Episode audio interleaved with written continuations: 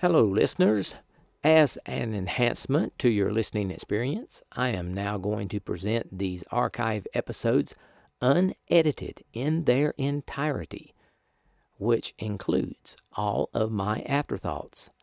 So, continue listening after the outro music if you want to hear what I thought of the episode. And if you're enjoying the podcast, please support it by going to the homepage spacerockethistory.com and clicking on the orange donate button or the Patreon link. And now I can also accept Zelle and Venmo.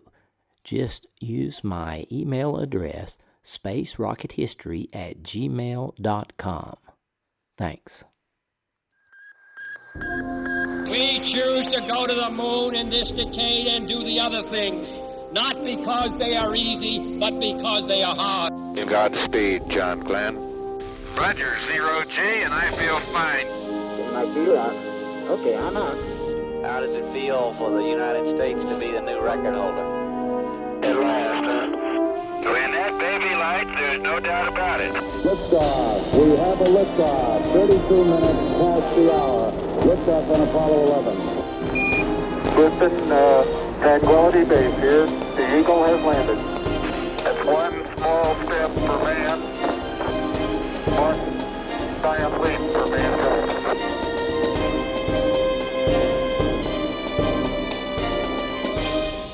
Hello and welcome. This is Michael Annis, and you're listening to episode 238 of the Space Rocket History Podcast. And now, Apollo 12, Commander Charles Conrad.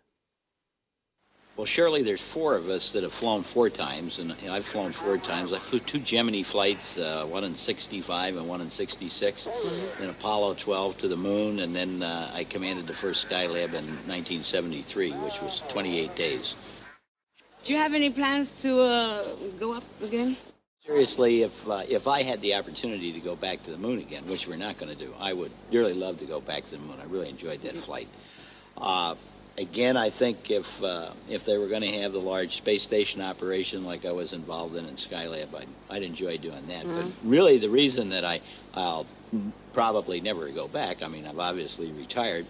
Is that when I stopped flying in 1973, the, United States was not going to have a program that would fly again until 1980. The third man to walk on the moon, Charles Conrad, was born on June 2, 1930, in Philadelphia, to Charles and Frances Conrad. He was their third child and their first son. His mother wanted very much to name her newborn son Peter, but Charles insisted that his first son bear his name. So, in a compromise between two strong willed people, the name on his birth certificate read Charles Conrad, Jr., no middle name. But to his mother, and virtually all who knew him, he was Peter. Since his early years, Conrad was mechanically and electronically inclined. He took apart clocks, radios, and lamps to see how they worked. He was addicted to Popular Mechanics magazine. When he was 10 years old, he scavenged parts from a busted RCA, a transformer from a Lionel train set, and some spare wire, and he connected them all together. When he powered it up, through the hiss and pop of that cardboard speaker came the sounds of WSM Radio 65, Grand Ole Opry, right out of Nashville, 700 miles away.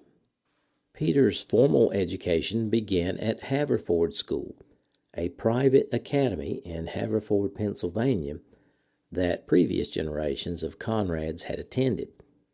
Even after his family's financial downturn, his uncle Edgerton supported his continued schooling at Haverford. Haverford had been educating leaders for over 50 years by the time Peter entered grade school in 1936.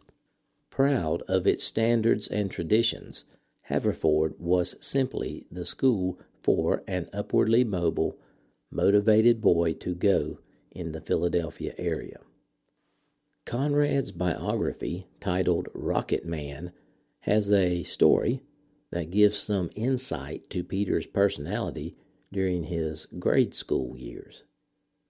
When he was in the fourth grade, Peter Conrad was forced to play the role of the Virgin Mary in the school Christmas play. There were no girls to play the female parts. Peter's fair hair, baby face, and the slight stature made him the natural choice for the part. To put it mildly, Peter was not pleased with the honor. He knew his friends were going to make fun of him for the rest of his life. But for six straight nights, Peter had to sit still, looking wistful in the art department's manger holding one of his sister's dolls in swaddling clothes, itching his rear end off in a ridiculous hooded wool bathrobe, perched atop a bale of hay he was sure had been sampled already by a number of the local livestock. While his friend, Freddie Fenrick, snickered at him under his fake beard holding down the fort in the much coveted role of Joseph. Freddie was a pain in the behind type kid, somewhat similar to the Leave It to Beaver character Eddie Haskell. Freddie stood like Jesus' father himself next to Peter while flatulating as frequently as he possibly could trying to break Peter's wistful look. The performance nights were bad enough, but the following days at school were unbearable as the quote, Virgin Mary quote, had to endure the intolerable cruelty of his grade school colleagues who hadn't yet transcended to the higher consciousness surrounding our dear Savior's birth. Not at recess, anyway. On the sixth and final night of the play, the exhausted Virgin Mary had had all he could take. Even Freddie had lost some of his edge. As a matter of fact, he'd lost a lot of it. Christmas cookies and boiled custard from the All Sing that afternoon were taking their toll, and Freddie was wilting under the sweaty fake beard and hot lights of closing night, when all of the area's finest donned their holiday colors and braved the cold to pay homage to the stately traditions of Christmas.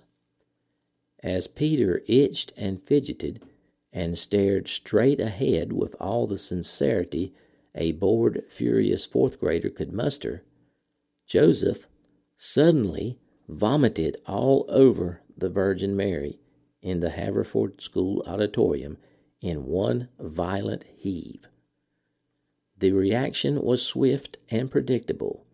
Gasp throughout the packed hall, teachers rushing to the aid of Freddie, the wise men, goats, and cows scattering in a unified chorus of, Oh, gross! and a chain reaction puke or two. The Virgin Mary quickly extricated himself from his itchy, puke soaked bathrobe and in his underwear cussed and punched the lights out of Freddie before the horrified audience below. So much for tradition. On a sadder note, by this time the Great Depression had managed to wipe out most of the Conrad family's fortune, just as it had those of so many others. In 1942, the family lost their manor home in Philadelphia and then moved into a small carriage house paid for by Peter's uncle. Eventually, Charles Sr. broke down by financial failures, left his family. Even though he was short in stature, at five foot six and one half inches, the young Conrad grew into a big man on campus at Haverford. An underclassman, He could skate and tackle and anchor the dirt behind home plate like a big leaguer, slugging a terrific 350 batting average. The varsity days ahead looked great for Peter Conrad and Haverford athletics.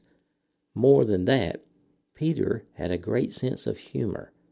Having survived Freddie's vomiting in the fourth grade Christmas play, he was more often than not the lead in the middle school productions and now was showing up in the upper school shows, stealing the show more than once.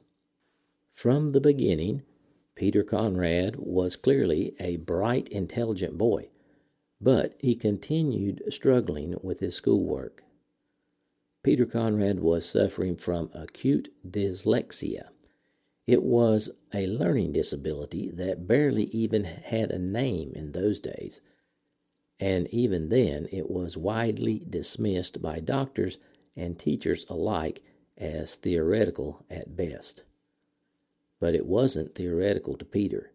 It was a brick wall, and all the demerits and extra homework and study halls and lectures from his mother and father wouldn't even make a dent in it. It was just something he'd have to work through. So the boy, with the crumbling family fortune, the one the other boys snickered at when it was his time to read aloud from the Iliad, the one who clutched his temples with skull crushing headaches at his desk at night, endured his professor's smart aleck comments about being lazy and lousy marks every grading period. Peter was really having a tough time. But then things improved a bit. Peter's cousin David gave him an old Indian motorcycle. It leaked oil, belched smoke, and the clutch slipped. But Peter loved it and loved to work on it. Also, starting when he was 15 years old, Conrad worked during the summertime at the Paoli Airfield near Paoli, Pennsylvania, bartering lawn mowing, sweeping, and other odd jobs for airplane flights and occasional instructional time. He learned more about the mechanics and working of an aircraft and aircraft engines, and then he graduated to minor maintenance work. When he was 16, he drove almost 100 miles to help a female flight instructor whose airplane had been forced to make an emergency landing. Conrad repaired the plane single handedly, and thereafter the instructor gave Conrad the flight lessons that he needed to earn his pilot's license. And on August 22, 1947, Peter earned his pilot license even before he graduated from high school. However, Peter's dyslexia continued to frustrate his academic efforts. After he failed most of his 11th grade exams, Haverford expelled him from school. Peter's mother, Frances, refused to believe that her son was unintelligent, and she set about finding him a suitable school. She found the Darrow School in New Lebanon, New York. Darrow's approach was twofold put hands to work, literally, and open the doors to the student's natural abilities and passions. It was a no cop out and no touchy feely approach. Peter would have to repeat the 11th grade. He would have to read Homer and Chaucer and study the Dred Scott decision and solve the same calculus problems he would have had at Haverford. But he'd also have to chop firewood, cut trails, plant new trees, build small houses for the less fortunate with the Habitat crew, and take food to the needy at the holidays. Then, suddenly, there was a meaning to the whole thing and a destination. They didn't know what dyslexia was at Darrow either.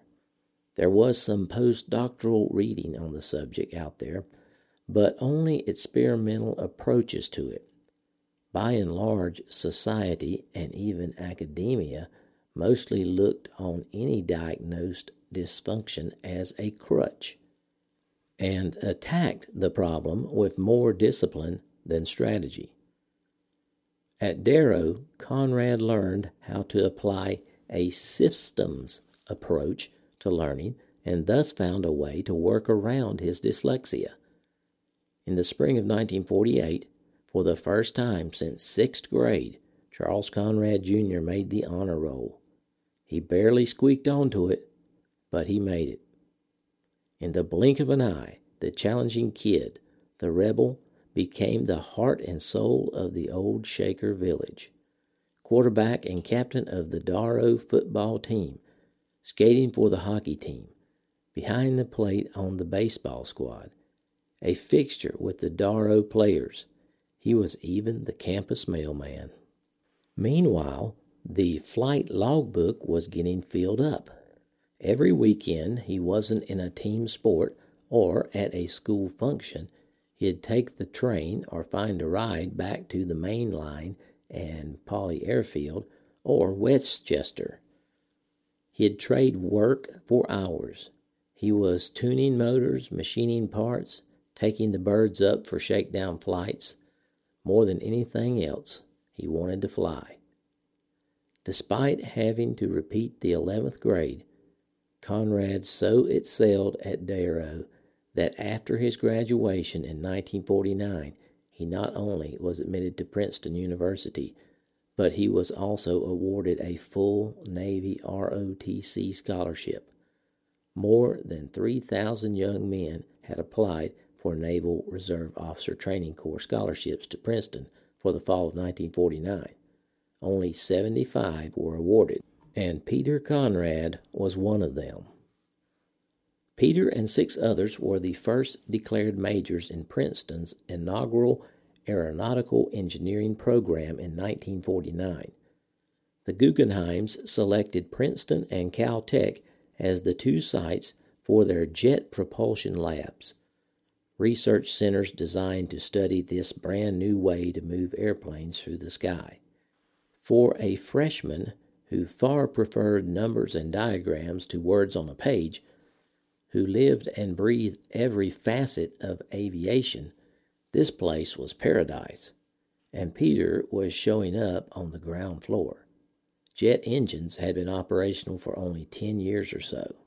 Meanwhile, at Bryn Mawr Private School for Girls, sophomore Jane Dubose was a tall, statuesque, olive skinned society girl, and the most beautiful creature the 21 year old Peter had ever seen. The first thing Jane noticed about Peter was that he was shorter than she. The second thing she noticed was he didn't care. That, plus a focus and life plan a lot clearer than the other college boys around there, and a raucous energy level that kept everyone around him laughing made Peter Conrad a likely candidate for accompanying her on her own journey. The uniform didn't hurt either.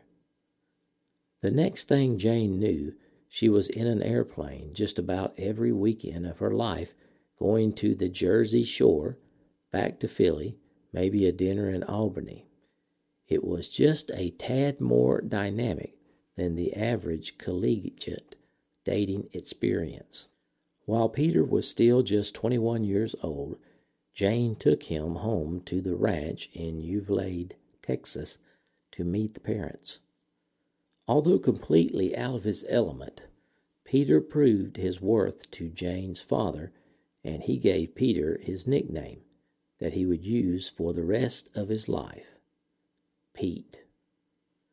Conrad continued flying and earned an instrument rating and he earned his BS in aeronautical engineering from Princeton on June 16, 1953, and his automatic commission as an ensign in the Navy as a Naval ROTC graduate. One day later, he married Jane. Pensacola was Conrad's first step in the naval aviator's journey after college. If naval science is a kick in the pants, Pensacola is a swift kick in the behind by a Marine, a shouting, spitting, rattlesnake tempered Marine drill sergeant instructor with steel toed boots, and no one got any preferential treatment just because they were an ROTC graduate. But Pete did endure and thrive in that environment. The flying was the easy part. Pete, the only cadet who'd showed up fully instrument rated, was soloing in the SNJ trainer aircraft from the get go. Watching those brand new jets screaming overhead, he couldn't wait to climb into one, light it, and go. One of Conrad's proudest days was when his Marine drill sergeant pinned his wings on him and saluted him for the very first time. Pete Conrad was a naval aviator. In 1955, Conrad was assigned to Fighter Squadron VF 43 in Jacksonville. The squadron had been decimated in Korea, and Conrad was assigned to help rebuild it. Conrad impressed his executive officer on his first flight Pete transitioned out of the jet trainer and into the F 9 F 8 Cougar as seamlessly as he moved from the Piper to the Navion. Unlike his peers, he understood how these planes and their systems worked and could explain things like fluid dynamics and structural airflow systems to non engineers, which most of the 25 year old flyers were. In 1956, Conrad was invited to the annual Navy Invitational Shootout to see who was best in the fleet. He took number one position, and Alan Shepard came in third. Next, Conrad applied for and was accepted by the U.S. Naval Test Pilot School at Naval Air Station Patuxent River, Patuxent, Maryland where he was assigned as a project test pilot. He took his wife and now two children with him. Pete was carrier qualified, rated number one in his squadron, and had been in the top five of the Navy shootout competitions three years running now. When Pete arrived at Pensacola, he was still a boy and at Jacksonville, somewhere in that gray area just south of a fully realized adult. When he reported for duty in Pax River, he was a man. Pete had finally arrived at the place to be if you flew Navy, surrounded by aviators of equal status Jim Lovell, Dick Gordon, Wally Schirra, Al Shepard, and others. After Pete's third son was born late in 1958, he received a top secret letter that only about a hundred military pilots got. The government was looking for 12 people, it didn't matter which branch of service, to report to the Lovelace Clinic in New Mexico for a series of tests and evaluations to determine their suitability for a long duration flight. They were looking for pilots to go head to head with the Russians and make sure the first man in space was an American. In early 1959, Conrad reported to Washington, D.C. for a series of interviews and physical and psychological tests in support of Project Mercury. Conrad and his fellow candidates underwent several days of what they considered to be invasive, demeaning, and unnecessary medical and psychological testing at the Lovelace Respiratory Research Institute in New Mexico. However, unlike his fellow candidates, Conrad rebelled against the regimen. During an ink blot test, he told the psychiatrist that one ink block looked like a mating encounter, complete with lurid details. When shown a blank card, Conrad turned it around, pushed it back to the doctor, and replied, It's upside down. Then, when Conrad was asked to deliver a stool sample to the on site lab, he placed the sample in a gift wrapped box and tied a red ribbon around it. Eventually, Pete decided that he had had enough. After dropping his full enema bag on the desk of the clinic's commanding officer, he walked out. Therefore, Conrad's initial application was denied with a notation not suitable for long duration flight. Ironically, two of Conrad's four space missions would set records for long duration flight. Three years later, when NASA announced its search for a second group of astronauts, Mercury veteran Alan Shepard, who knew Conrad from their time as naval aviators and test pilots, approached Conrad and persuaded him to reapply. This time, the medical tests were less offensive, and Conrad was selected to join NASA. And when I came in the ready room, uh, everybody knew that I'd been trying for the program, you know, and they said, You had a person to person long distance phone call from Houston, you know, and I said, uh, Yeah, sure, Charlie. And sure enough, it was Deke, and he, he asked me if I wanted to come fly for NASA. So, of course, I, would, I was so excited I didn't know what to do. I almost wrecked myself driving home in the car.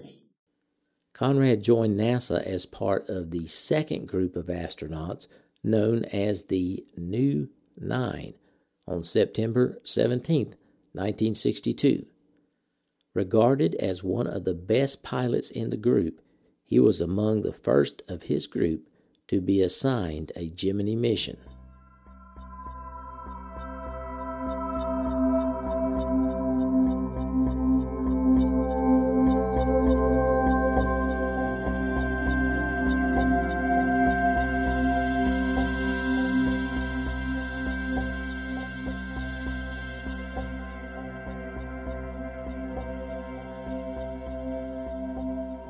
Salutations and Happy New Year from the foothills of North Carolina. This is Michael Annis, your host. I wanted to say thanks for listening to episode number 238 of the Space Rocket History Podcast entitled Apollo 12 Commander Charles Conrad, Part 1. Hope you enjoyed this episode. It was a pleasure to bring it to you. I want to give a big shout out to all my longtime listeners. Thanks for staying subscribed. In case you haven't heard, the first 35 episodes of the podcast are available on the Space Rocket History Archive podcast. This means that the first 35 episodes are once again available on iTunes, Stitcher, Google Play, and all your favorite podcatchers. To find the archive episodes, search for Space Rocket History Archive. My server plan allows me to put 100 megabytes of episodes per month, so I plan to get some more archive episodes up in January. Today, we salute my Patreon donors. Patreon donors give a small amount monthly to support the podcast. Thanks, Patreon donors, who honored your pledge this month. Had several afterthoughts about this week's episode. First of all, I want to give credit to the book Rocket Man Astronaut Pete Conrad's Incredible Ride to the Moon and Beyond by Nancy Conrad and Howard Klausner. I used this book heavily in this week's episode.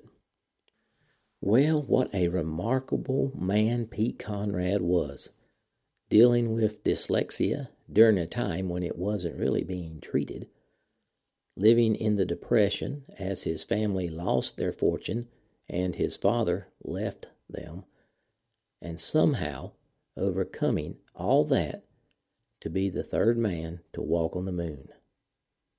In fact, he flew in space four times, a mighty impressive career and life. He never let his limited stature affect what he wanted to do.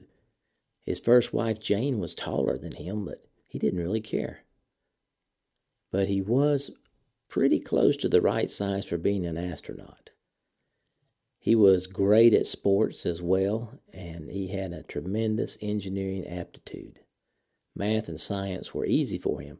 He only struggled with reading. He loved to operate most anything cars, and unfortunately motorcycles, but he loved the most flying. What did you think about the way he ended his first attempt at becoming an astronaut? He gift wrapped a stool specimen and dropped a full enema bag on the commanding officer's desk. Well, that ought to do it. he would always say, If you can't be good, be colorful. And he certainly was. We will continue with Pete's biography next week. I posted some pictures and the audio for this week's episode on the homepage, spacerockethistory.com. Hope you check that out. I was extremely pleased to receive many donations to support the podcast over the past two weeks. Buddy M donated at the Orion level and earned his rocket and moon emoji for 2017. He also pledged on Patreon at the Apollo level and earned his satellite emoji for 2018. Matthias G donated at the Orion level and earned his moon emoji for 2017. Anthony B donated at the Salyut Skylab level for 2017. Christoph M donated at the Apollo level and earned his satellite emoji for 2017. Matt M donated at the Apollo level and earned his rocket emoji for 2017. Thomas P. donated at the Apollo level for 2017. Mark L. from Cincinnati sent in another donation this year and moved to the Apollo level with rocket, moon, and satellite emojis for 2017. Mark L. also sent in a donation for 2018 at the Mercury level and is the first PayPal donor of 2018 to earn the new emoji for donating five consecutive years. Steve C. sent in another donation for 2017 and moves to the Mir ISS level. Peter H. from UK donated at the Mercury level and earned his satellite emoji for 2017. Tobias L. sent in another donation for 2017 and moves to the Gemini level. Ken A. donated at the Gemini level and earned his new emoji for 2018. Lawrence W. sent in another donation for 2017 and moved to the Soyuz level.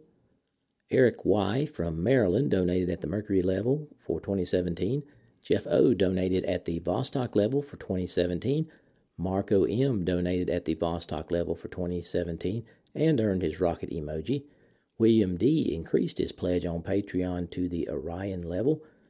Robert P. pledged on Patreon at the Orion level. Joseph G. pledged on Patreon at the Apollo level.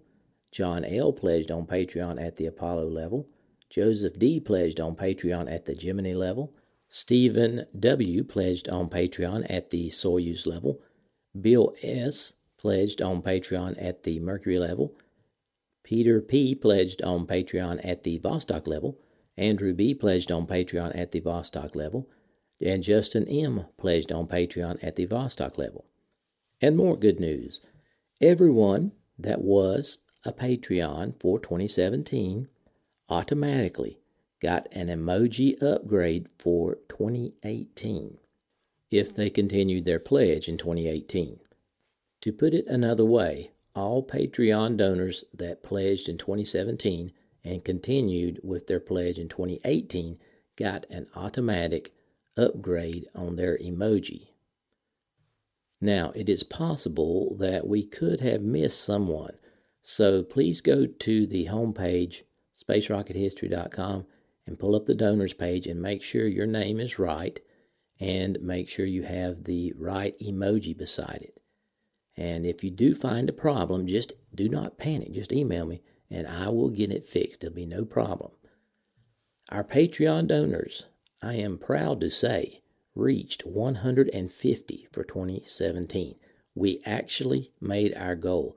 I thought that might not happen after that little uh, Patreon fiasco we went through, but it did. Somehow, some way, you came through, and I appreciate it sincerely very much. I got so excited that we met both goals in 2017. I had to call up Walter Cronkite again and let him know. This is what he had to say. The floor is terrific. The building's shaking. This big glass window is shaking. We're holding it with our hands. Look at that rocket go. Thanks, Walter. I appreciate it. but seriously, folks, I am very thankful we exceeded both our goals. We reached 150 on the Patreon donors and 337 on the total donors. I want to thank everyone who supported the podcast in 2017. Now let's talk about the goals for 2018. In keeping with President Kennedy's speech at Rice University, we must be bold. For 2018, I believe this podcast should commit itself to reaching the goal of 218 Patreons and 418 total donations. Can we do it? Sure, we can. Now, for a word on longevity. I'm sure everyone recalls that we have longevity emojis that we put next to the donor's name on the donor's page. To refresh your memory, a person donating for two years in a row gets the coveted rocket emoji. Three years gets a treasured moon emoji. Four years gets a sought after satellite emoji. And new for this year, anyone donating for five years will receive the superb shooting star emoji, as well as their previous emojis. So the new one for five years is the shooting star. We actually have several people who have already earned the shooting star for 2018. For those of you who are enjoying the content provided here and have not donated yet in 2018, please consider supporting the podcast if you're financially able. Keep in mind, Space Rocket History is entirely listener funded, and I depend upon you to keep the podcast going. You can donate through Patreon or make a one time donation at the homepage spacerockethistory.com. For those of you who have already donated for 2018, which includes all the Patreons, and two new donations for 2018. I certainly want to say that I appreciate it, and I have a new item to give away this week. It is the official Space Rocket History logo vinyl refrigerator magnet. That's right, it's a magnet made of vinyl that can go on your refrigerator. It has the Space Rocket History logo, starting on the left with the Mercury Redstone. And then we have an Atlas, a Gemini, a Saturn 1B, a Saturn 5, an N1. We have the Skylab Saturn, and we have the Space Shuttle. It's quite an impressive magnet. Now we will select the winner. The first winner for 2018 is Florian Ragwitz. Florian, if you would email me, mike at spacerockethistory.com, and tell me your address, I will mail this out to you. We'll have another donation next week, and we will have another magnet. I was pleased to see the podcast received three new five star ratings on iTunes. These were anonymous, so I would like to thank those who gave the podcast the all important five star rating. Thank you very much. This is the end of content for this episode. You're welcome to stay and listen to my off topic thoughts if you want. Thanks for sticking around, folks. I hope you enjoyed that episode. Next week, we will continue with Pete Conrad's biography. In podcast news, I want to send out a special thanks for Mrs. SRH for helping out with the updates to the donors page for 2018. It takes a surprisingly long amount of time to get everything on there correctly, and that's why I did mention that if things are not correct, please check on the donors page for your name and your emoji level. Make sure we've got that all right. In personal news, we are planning another trip to do some winter camping. We're going to the great state of Alabama And we also plan to stop by and visit Marshall Space Flight Center in Huntsville. Now, I, I went there back in 1994, so I'm assuming there's a lot more stuff there that I haven't seen. But if you know of special things in the area that should not be missed, please feel free to email me and let me know, and hopefully I can go there too. I plan the trip, hopefully, before the end of the month, we can get there. That's what we're, we're shooting for before the end of January. It looks like SpaceX is getting ready to launch the Falcon Heavy this month. Now, I'm kind of hoping that that date slips just a little bit into February because if it slips into February, I may get a chance to go down there and see it. So, in either case, though, I certainly want to wish SpaceX the best of luck in getting the Falcon Heavy off the ground, having a successful trip for Elon Musk's uh, Tesla. hope he hope he makes it to Mars. Okay, folks, that's all I have for this week. And I hope to have episode 239 posted by next Thursday. I want to wish everyone a happy new year and so long for now.